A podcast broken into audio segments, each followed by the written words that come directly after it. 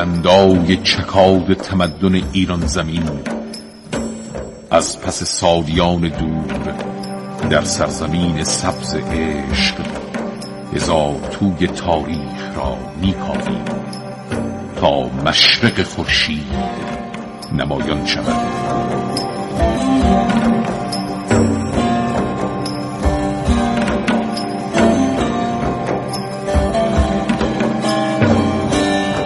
ایران در گذر زمان.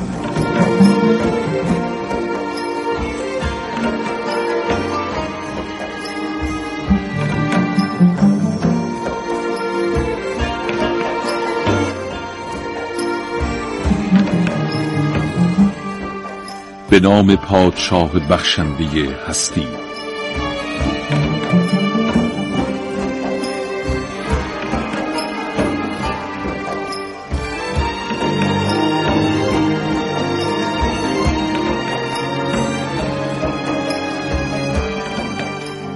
سلام به ایران زمین سرزمین شکوفه های معطر بهار نارنج.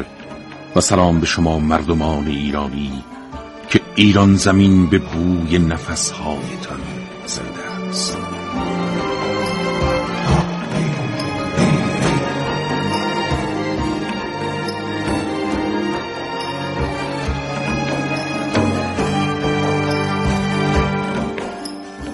بار دیگر آمده ایم تا همراه با برنامه ایران در گذر زمان. پای سخنان پرهیجان تاریخ سرزمینمان بنشینیم و از چند و چون اتفاقات و ماجراهایی سراغ گیریم که زادبوم مادریمان قرنها شاهد خاموشان بوده. در گفتار پیشین قصه ایران زمین را تا آنجا روایت کردیم که در حدود سال دویست و بیست و چهارم میلادی قیام پیروزمندانه جوانی جاه طلب و بلند پرواز به نام اردشیر فرزند بابک بر ضد اردوان پنجم اشک بیست و نهم اشکانی سبب شد سلسله اشکانیان منقرض شود. آنگاه علل انقراض این سلسله را با توجه به دیدگاه های صاحب نظران و پژوهشگران تاریخ ایران بررسی کردیم و در این گفتار قصد داریم بیش از آنکه به شرح ادامی ماجراها و اتفاقات به وقوع پیوسته پس از نابودی سلسله اشکانی و بر تخت نشستن اردشیر بابکان بپردازیم. فرهنگ و تمدن جامعه ایران در دوران حکرانی اشکانیان را بررسی کنیم تا تصویر کاملتری از تاریخ اشکانی ترسیم کرده باشیم.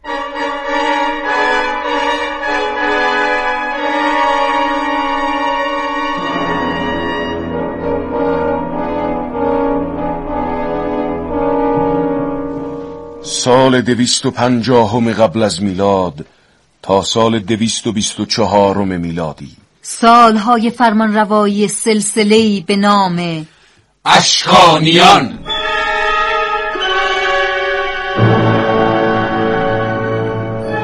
با قلم روی گسترده. از پرسبه یا خراسان قدیم. تا هکاتون پلیس یا دامقان و سمنان امروزی. از منطقه پتوری و آمارد یا مازندران و تونکابون فعلی. تا ماد بزرگ یا عراق عجم. از ماد کوچک یا آذربایجان. تا آریابن یا آسور قدیم. از کردون یا کردستان امروزی. تا ارمنستان بزرگ و کوچک. از کلده قدیم یا بابل تا خلیج فارس امروزی. تا خوزستان و پارس یا فارس فعلی. از کرمان و سرزمین های مجاور کبیر لوت تا صدرتی یا سیستان فعلی. از نواحی مجاور هند. تا سرزمین های اطراف رود جیهون و فرات. و بالاخره از مشرق باختر. تا هند و هیمالیا.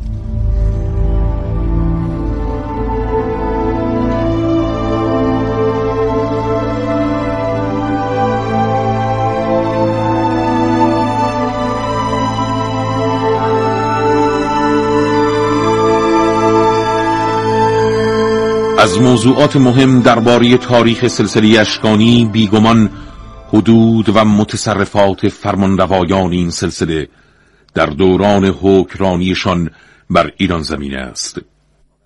نکته مهم در این زمینه آن است که بدانیم دولت اشکانی در اوج قدرت خود حدود طبیعی ایران را به استثنای منطقه قفقاز همواره در اختیار داشته اما حدود مرزهای شرقی و غربی سرزمین ایران در دوران این سلسله پیوسته تغییر می کرده چنانکه در زمان سلطنت مهرداد اول اشکانی ششمین پادشاهی این سلسله وسعت مرزهای اشکانیان از جیهون تا فرات بوده و در زمان مهرداد دوم مرزهای ایران از سمت مشرق به هیمالیا می رسیده نکته دیگری که در اینجا باید آن را ذکر کنیم مسئله پایتخت های دولت اشکانی است که در مقایسه با توسعه متصرفات آنان تغییرات محسوسی داشته است. اولین پایتخت اشکانیان با توجه به منابع تاریخی شهر نسا در نزدیکی های اشخاباد امروزی بوده و کاوش های باستانشناسی که تاکنون در آنجا به عمل آمده شیوه زندگی و حکومت بسیاری از شاهان اولیه پارتی را روشن کرده است.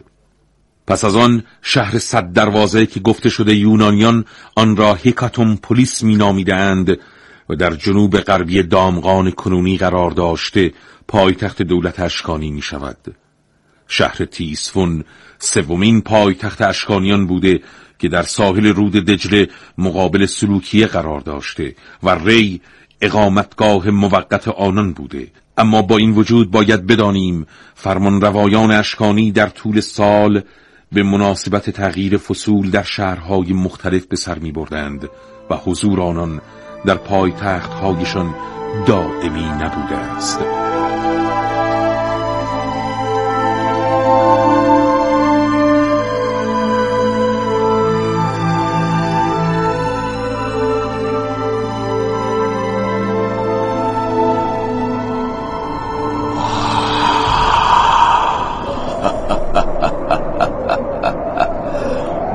باز چه شده تاریخ کهنسال؟ به چه میاندیشی؟ به اتفاقات و حوادث گذشته بر ایران در گذر زمان میاندیشم. عجب. پس حالا که اینطور است به سؤال من پاسخ بده. تا اکنون پای سخنان تو وقایع و ماجراهای تاریخ ایران زمین را تا پایان سلسله اشکالی شنیدم.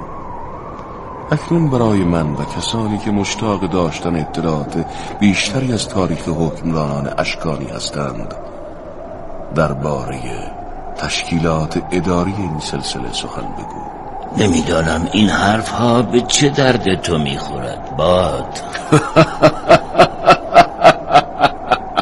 آنها را به آیندگان می سپارم تاریخ کهنسال. خوب یادم هست که پادشاهان اشکانی دستور داده بودند در تشکیلات حکومتشان دفترخانه سلطنتی اداره جنگ اسلحه خانه مالیه چاپارخانه زرابخانه گمرکات و اداره تجارت و روابط تشکیل شود. اشکانیان به کشورهای همسایه نماینده میفرستادند تا درباره اتفاقات مختلفی مثل جلوس فرمانروای جدید به آنان تبریک گفته شود.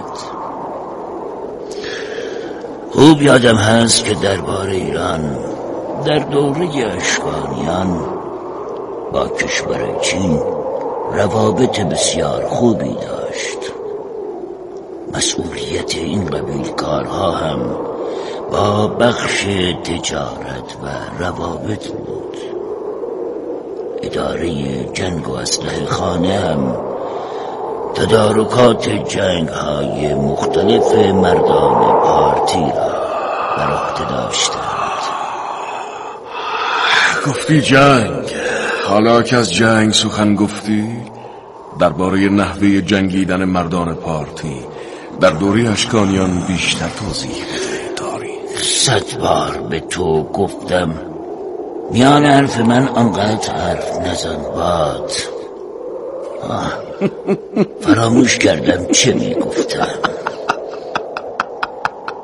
داشتی درباره مسئولیت اداره جنگ و اسلحه خانه سخن می‌گفتی یادم افتاد.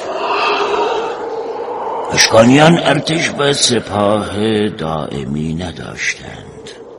یعنی هر وقت قرار می‌شد جنگی اتفاق بیفتد لشکر پارتی شکل می گرفت که دسته از آنان پیاده نظام بودند و دسته سواره مردان پیاده نظام مسئولیت حفظ و حراست مواضع نظامی را بر عهده داشتند.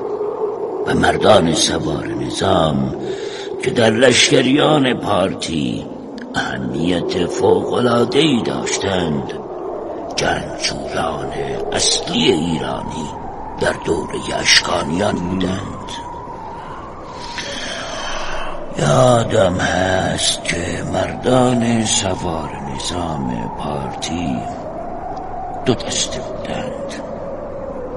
یا اسلحه سبک داشتند یعنی تیر و کمان در دست می گرفتند و یا سنگین اسلحه بودند یعنی زره می پوشیدند و کلاه خود بر سر می گذاشتند و شلوارهای چرمین گشاد به پا می کردند و در جنگ های تن به تن پیشتاز بودند. مردان پارتی در پرتاب نیزه مهارتی عجیب داشتند و برای همین در زبان ایرانی ضرب المثل خدنگ پارتی بر سر زبان ها افتاد آه، اصلا ببینم باد. برای چه این سالها را از من می‌پرسی؟ باز دوباره کنج کافیت گل کرده. گفتم که تاریخ. می‌خواهم سخنان تو را به آیندگان بسپارم. پس به آیندگان بگو. باید از حرفهای من عبرت بگیرند. فهمیدی باد؟ عبرت. آری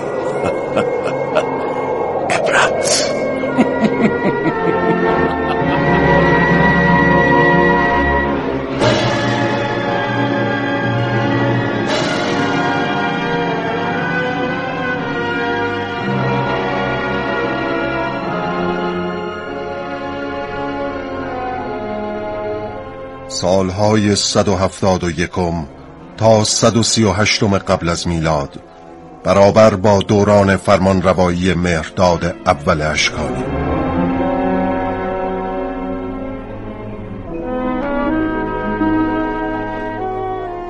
سرور من مرداد اول همانطور که دستور داده بودید رؤسای زرابخانه و مالیه همکنون آمدند تا با شما ملاقات کنند. بگویید داخل شوند اطاعت قربان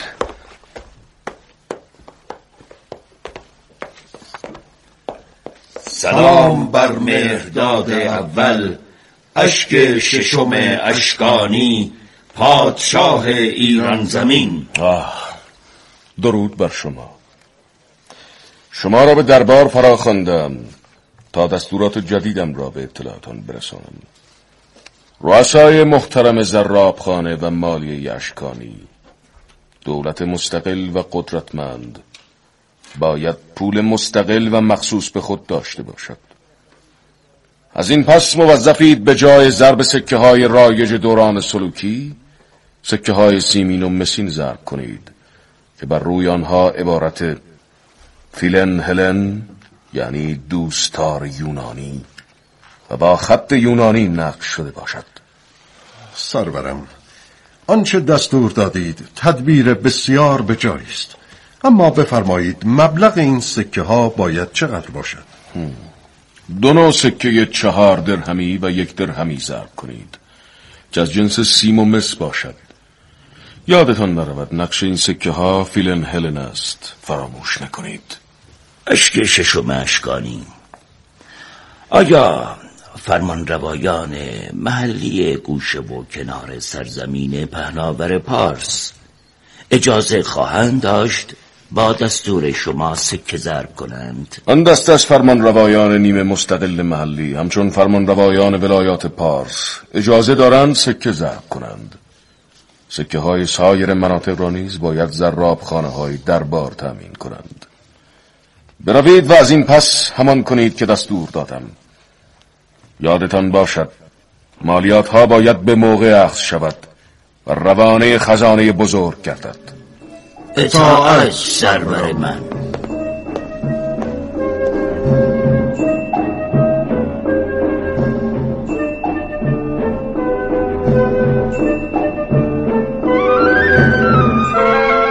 آنچه شنیدید بیانگر بخشی از واقعیات جامعه ایران در دوره اشکانیان بود. از نکات دیگری که باید درباره وضعیت اقتصادی ایران زمین در دوران حکرانان اشکانی به آن اشاره کنیم. نقش اساسی فرمانروایان محلی یا سطرپی ها در اخص مالیات هاست. با توجه به مدارک اندکی که از دوره اشکانی در دست است نمی‌توان گفت دقیقا روش اخص مالیات ها در این زمان چگونه بوده. اما مسلمان است که فرمانروایان محلی مسئول اصلی فرستادن مالیات ها به خزانه مرکزی بودند. همچنین اگر در هنگام جنگ لشکریان پارتی قناعم جنگی به دست می آوردند موظف بودند آنها را به خزانه دولتی بسپارند.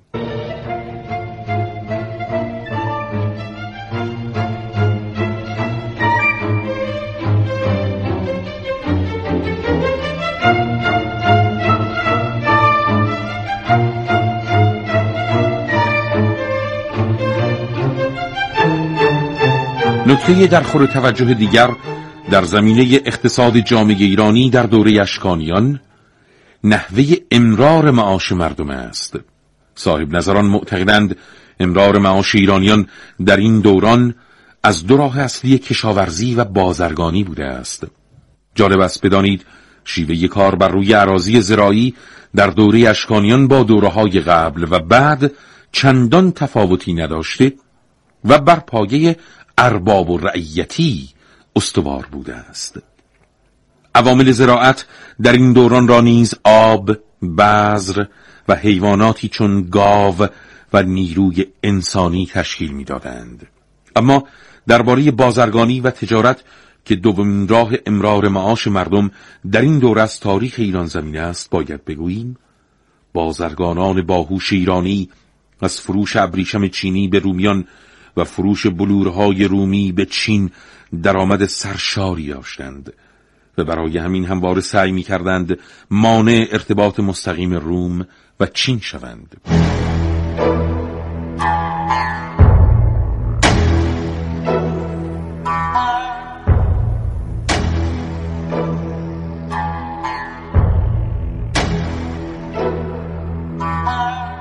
پانصد سال فرمان روایی اشکانیان بر ایران زمین. و اکنون پرسشان که در حافظه تاریخ از آداب و رسوم مردمان ایرانی چه بر جای مانده؟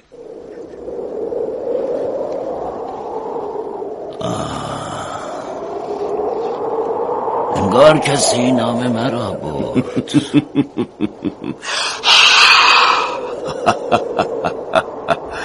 آری تاریخ کهنسال. باز هم قرار است به حافظه تو رجوع کنیم تا پاسخ پرسشی دیگر را به دست آوریم. این بار چه سوالی دارید؟ نشنیدی تاریخ؟ قرار است از آداب و رسوم مردمان ایران زمین در دوره طولانی پادشاهان اشکانی سخن بگویی. فهمیدم. در دوره اشکانی لباس مردم با توجه به طبقه آنان فرق می کرد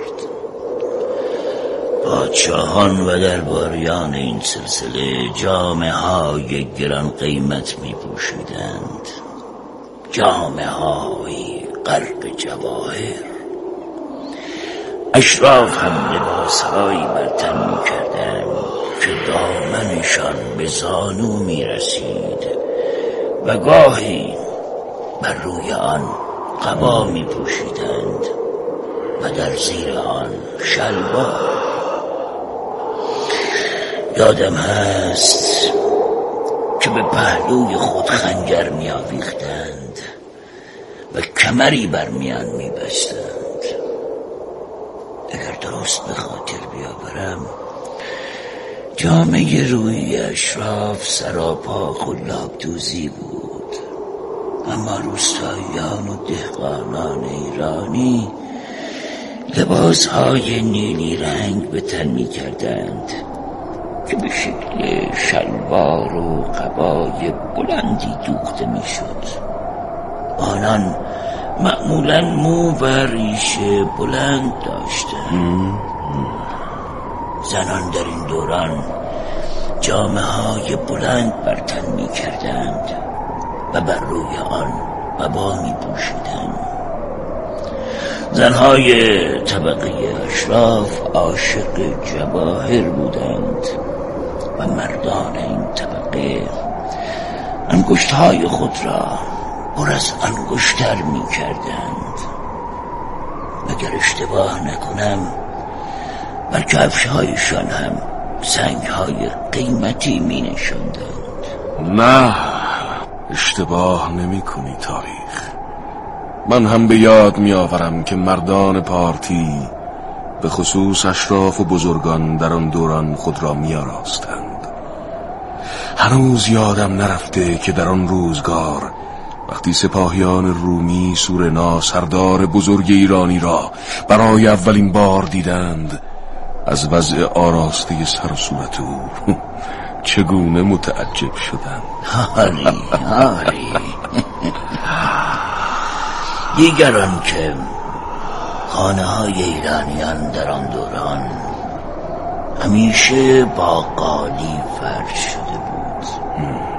آنها عطر بسیار استفاده می کردند در خانه هایشان کوزه های عطر داشتند. نیو تنبک و سازهای زهی می نواختند و دلباخته اسب بودند. گفتی اسب تاریخ. یاد ونون بیچاره اشک هفته و مشکانی افتادم. یکی از جرمهایش برای کنار گذاشته شدن از سلطنت این بود که عاشق اسب و اسب سواری نبود. البته به شکار هم علاقه نداشت. چیزی که ایرانیان به خصوص پادشاهان و طبقه اشراف با آن روزگار میگذرانیدند. دیگر چیزی به یاد نمی آورم هرچه بود همین ها بود که گفتم. راستی نگفتی باد. برای چه این سالها را از من می‌پرسی؟ گفتم که برای پاسخ به آیندگان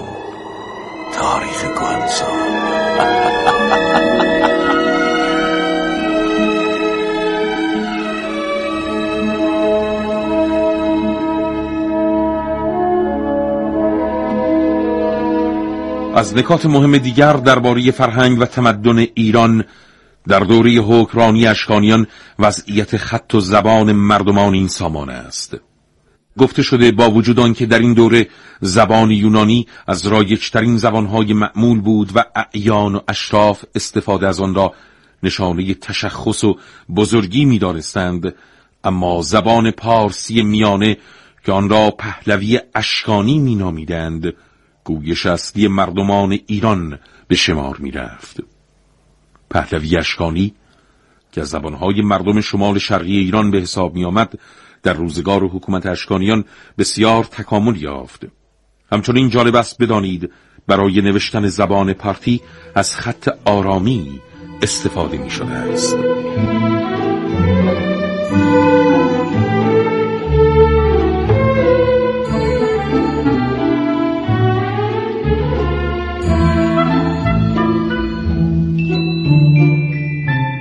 آخرین نکته ای که درباره فرهنگ و تمدن اشکانی باید یادآور شویم به جز چند اثر انگوش شمار آثاری از این دوران بر جای نمانده است.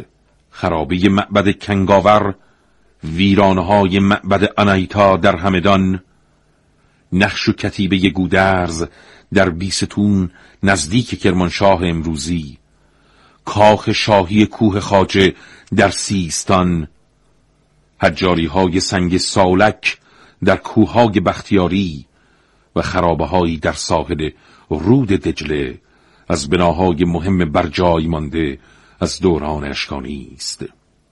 و کتیبه خاص از این دوران یافت نشده. و در مجموع باید گفت سخن گفتن از فرهنگ و تمدن ایران زمین در دوری 500 سالی اشکانی به آسانی میسر نیست چرا که منابع و اطلاعات اندکی از دوران فرمانروایی اشکانیان بر جای مانده که در این باره باید گفت ساسانیان در از بین بردن تاریخ اشکانیان در ابعاد مختلف بی تحصیل نبودند.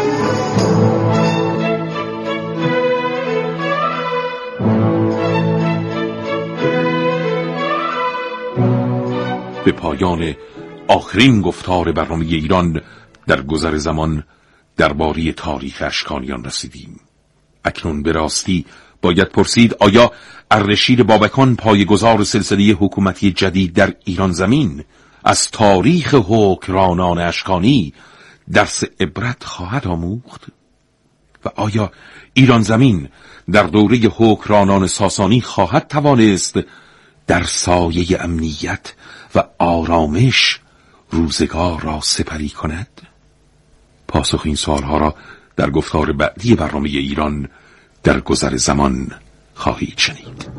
تا آن زمان بدرود.